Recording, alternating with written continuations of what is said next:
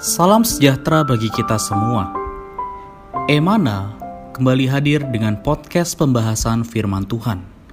Semoga firman Tuhan yang murni mampu merawat batin kita, menguatkan roh kita, dan membangun iman kita di hadapannya. Silakan menikmati podcast Emana hari ini. Ya. Puji Tuhan, salam damai sejahtera bagi kita semua. Sukacita bisa kembali bertemu dengan saudara-saudari di dalam program pelayanan podcast Emana. Kita akan bersama-sama bersekutu dan hari ini yang akan bersekutu dengan kita adalah saudara Kenny. Halo saudara Kenny, selamat bergabung kembali. Halo saudara Stephen, senang bisa kembali Amen. bersama-sama kita membahas firman Tuhan. Amin. Dan juga sebelumnya uh, menyam, uh, menyapa dulu Salam damai sejahtera kepada seluruh saudara-saudari para pendengar podcast. Semoga Amen. firman hari ini bisa menjadi berkat bagi kita semua. Amin.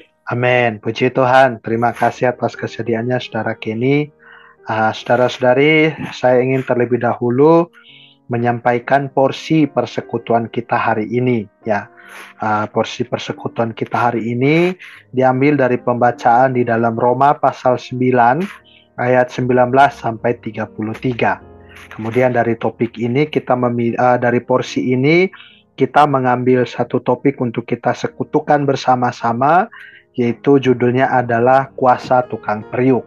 Puji Tuhan, semoga firman ini bisa menguatkan kita. Saya ingin membacakan satu ayat di dalam Roma pasal 9 ayat 21. Sana dikatakan, apakah tukang periuk tidak mempunyai hak atas tanah liatnya untuk membuat dari gumpal yang sama suatu benda untuk dipakai guna tujuan yang mulia dan suatu benda lain untuk dipakai guna tujuan yang biasa. Puji Tuhan, ini adalah ayat yang menjadi dasar persekutuan kita. Dan selanjutnya kita akan mendengarkan saudara Kenny ya bisa membawa kita melihat kaitan dari porsi pembacaan kita dengan judul persekutuan kita. Silahkan saudara Kenny. Amin.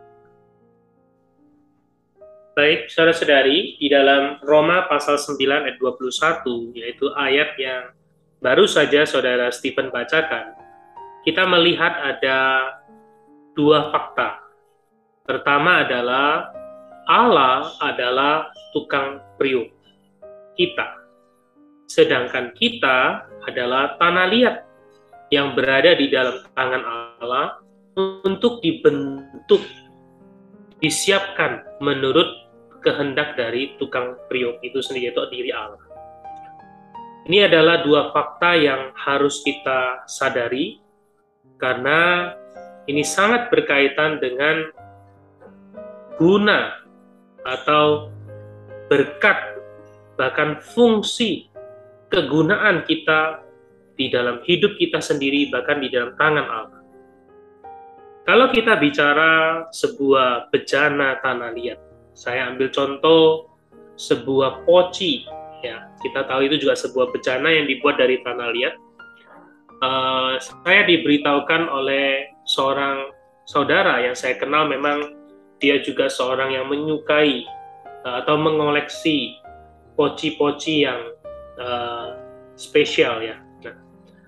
Ketika saya dijelaskan, uh, sorry awalnya ketika saya melihat poci itu, Uh, memang poci itu begitu indah, uh, bentuknya mungkin sama, tetapi coraknya, warnanya berbeda. Lalu saya bertanya, harganya berapa? Ternyata harga yang disebutkan itu mengejutkan saya. Sangat jauh dari praduga saya. Harganya begitu mahal, lalu saya bertanya, mengapa harga poci ini begitu mahal? Pertama, dia berkata bahwa poci ini dibuat oleh seorang tukang, ya, seorang tukang yang spesial yang terkenal.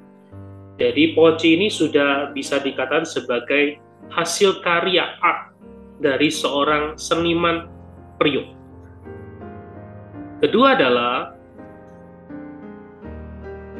proses yang dilewati poci ini juga spesial, artinya dia melewati satu proses yang panjang, tekanan yang tinggi sehingga menghasilkan satu poci dengan bentuk yang mulus, begitu indah, bahkan warnanya begitu cemerlang. Jadi dari cerita saudara tersebut, saya menyadari, saya mengingat ayat di dalam Roma pasal 921 ini, bahwa hari ini kita sebagai tanah liat yang di tangan Allah, kita bisa berguna, kita bisa menjadi berkat yang besar. Ini sangat bergantung pada dua hal. Pertama adalah kita harus tahu siapa tukang periuk. Namun saudari ada kabar sukacita. Tukang periuknya bukan saya, tukang periuknya bukan siapa saja, tapi tukang periuknya adalah tukang periuk yang paling sempurna, yaitu Allah itu sendiri. Jadi kita tidak perlu khawatir, tidak ada masalah di atas tukang periuk. Masalahnya adalah kita ini sebagai bejana tanah liat ini sering kali kita tidak rela untuk dibentuk. Kita tidak taat, kita tidak mau dengan tenang, dengan terbuka membiarkan tukang periuk itu membentuk kita. Tetapi melalui Roma pasal 9 kita harus belajar satu hal. Bahwa di dalam tangan Allah, kita harus belajar membiarkan Allah mengatur segala sesuatu bagi kita. Dia yang akan mengatur roda pelarikan lingkungan kita. Itu saudari bisa melihat di dalam Yeremia pasal 18 ayat 3. Kadang berputar dengan cepat, kadang berputar dengan lambat, kadang berputar dengan hebat, kadang berputar dengan lembut. Semuanya ini adalah ada di bawah pemikiran perancangan dari tukang pikir. Mengapa harus berputar dengan cepat? Mengapa harus lambat? Mengapa harus hebat? Mengapa harus lembut? Tujuannya adalah supaya tukang periuk dia bisa menghasilkan satu bejana yang kudus, yang tidak bercacat, yang berharga, yang layak dipakai. Bahkan menjadi satu bejana untuk tujuan yang mulia. Tujuan yang mulia ini tidak lain adalah mengekspresikan menampilkan hikmat dan keahlian dari tukang priuk kita, yaitu Allah itu sendiri. Jadi saudara-saudari, kita mari kita melihat. Hari ini tidak ada masalah di atas tukang priuknya. Karena ini adalah tukang priuk yang terhebat, terbaik, paling sempurna. Dia tahu apa yang dia lakukan. Maka permasalahannya yang harus menjadi latihan dan perhatian kita. Yaitu kita perlu sebagai bejana tanah liat. Kita perlu tunduk, menerima dengan sukarela. Kita perlu berkata, Ya Allah, aku menyembah Engkau atas segala kedaulatan.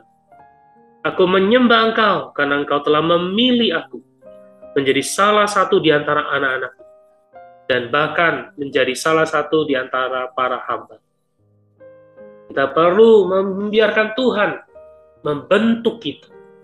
Maka, saudara-saudara, ketika kita melihat ke belakang, kita akan menyadari bahwa kita telah dibentuk menjadi bejana untuk tujuan yang mulia.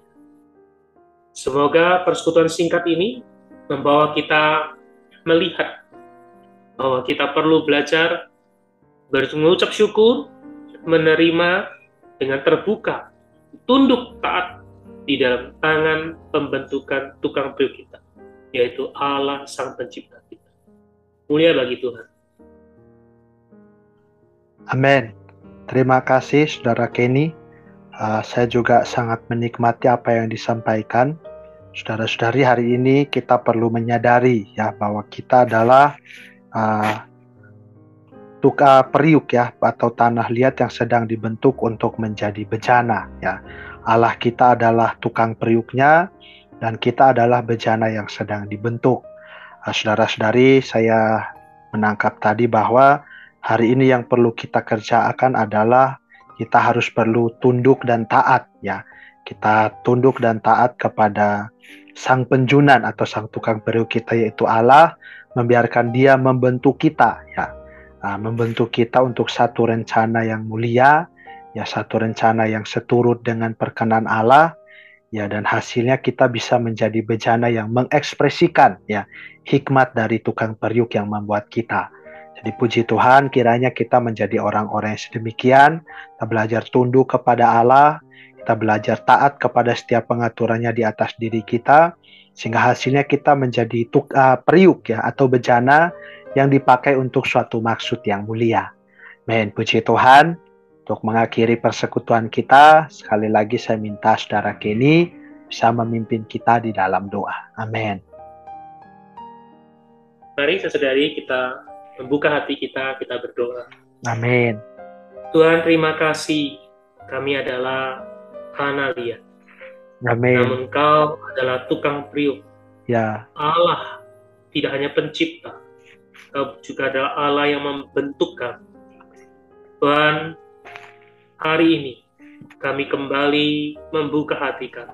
Amin. Kami kembali mengundang Kau Tuhan. Tuhan, ampuni jika selama ini kami sering menghalangi tangan pembentukan Allah. Tetapi melalui firman ini Tuhan, kami belajar mau merendahkan diri kami. Kami percaya bahwa di dalam tangan kami akan dibentuk menjadi satu bejana untuk tujuan yang mulia. Amin. Tuhan, kami tahu kami juga bukan orang yang bisa taat. Karena itu kami perlu dirimu sebagai ketaatan kami. Amin. Sehingga kami bisa tunduk, bekerja sama, menerima setiap tangan pembentukan Allah. Amin. Terima kasih Tuhan, kalau teladan kami, Engkau juga ada hayat di dalam kami. Mulia bagi nama Tuhan, kami berdoa di dalam nama Tuhan Yesus. Amin. Amin. Puji Tuhan, terima kasih Saudara Kenny atas persekutuannya.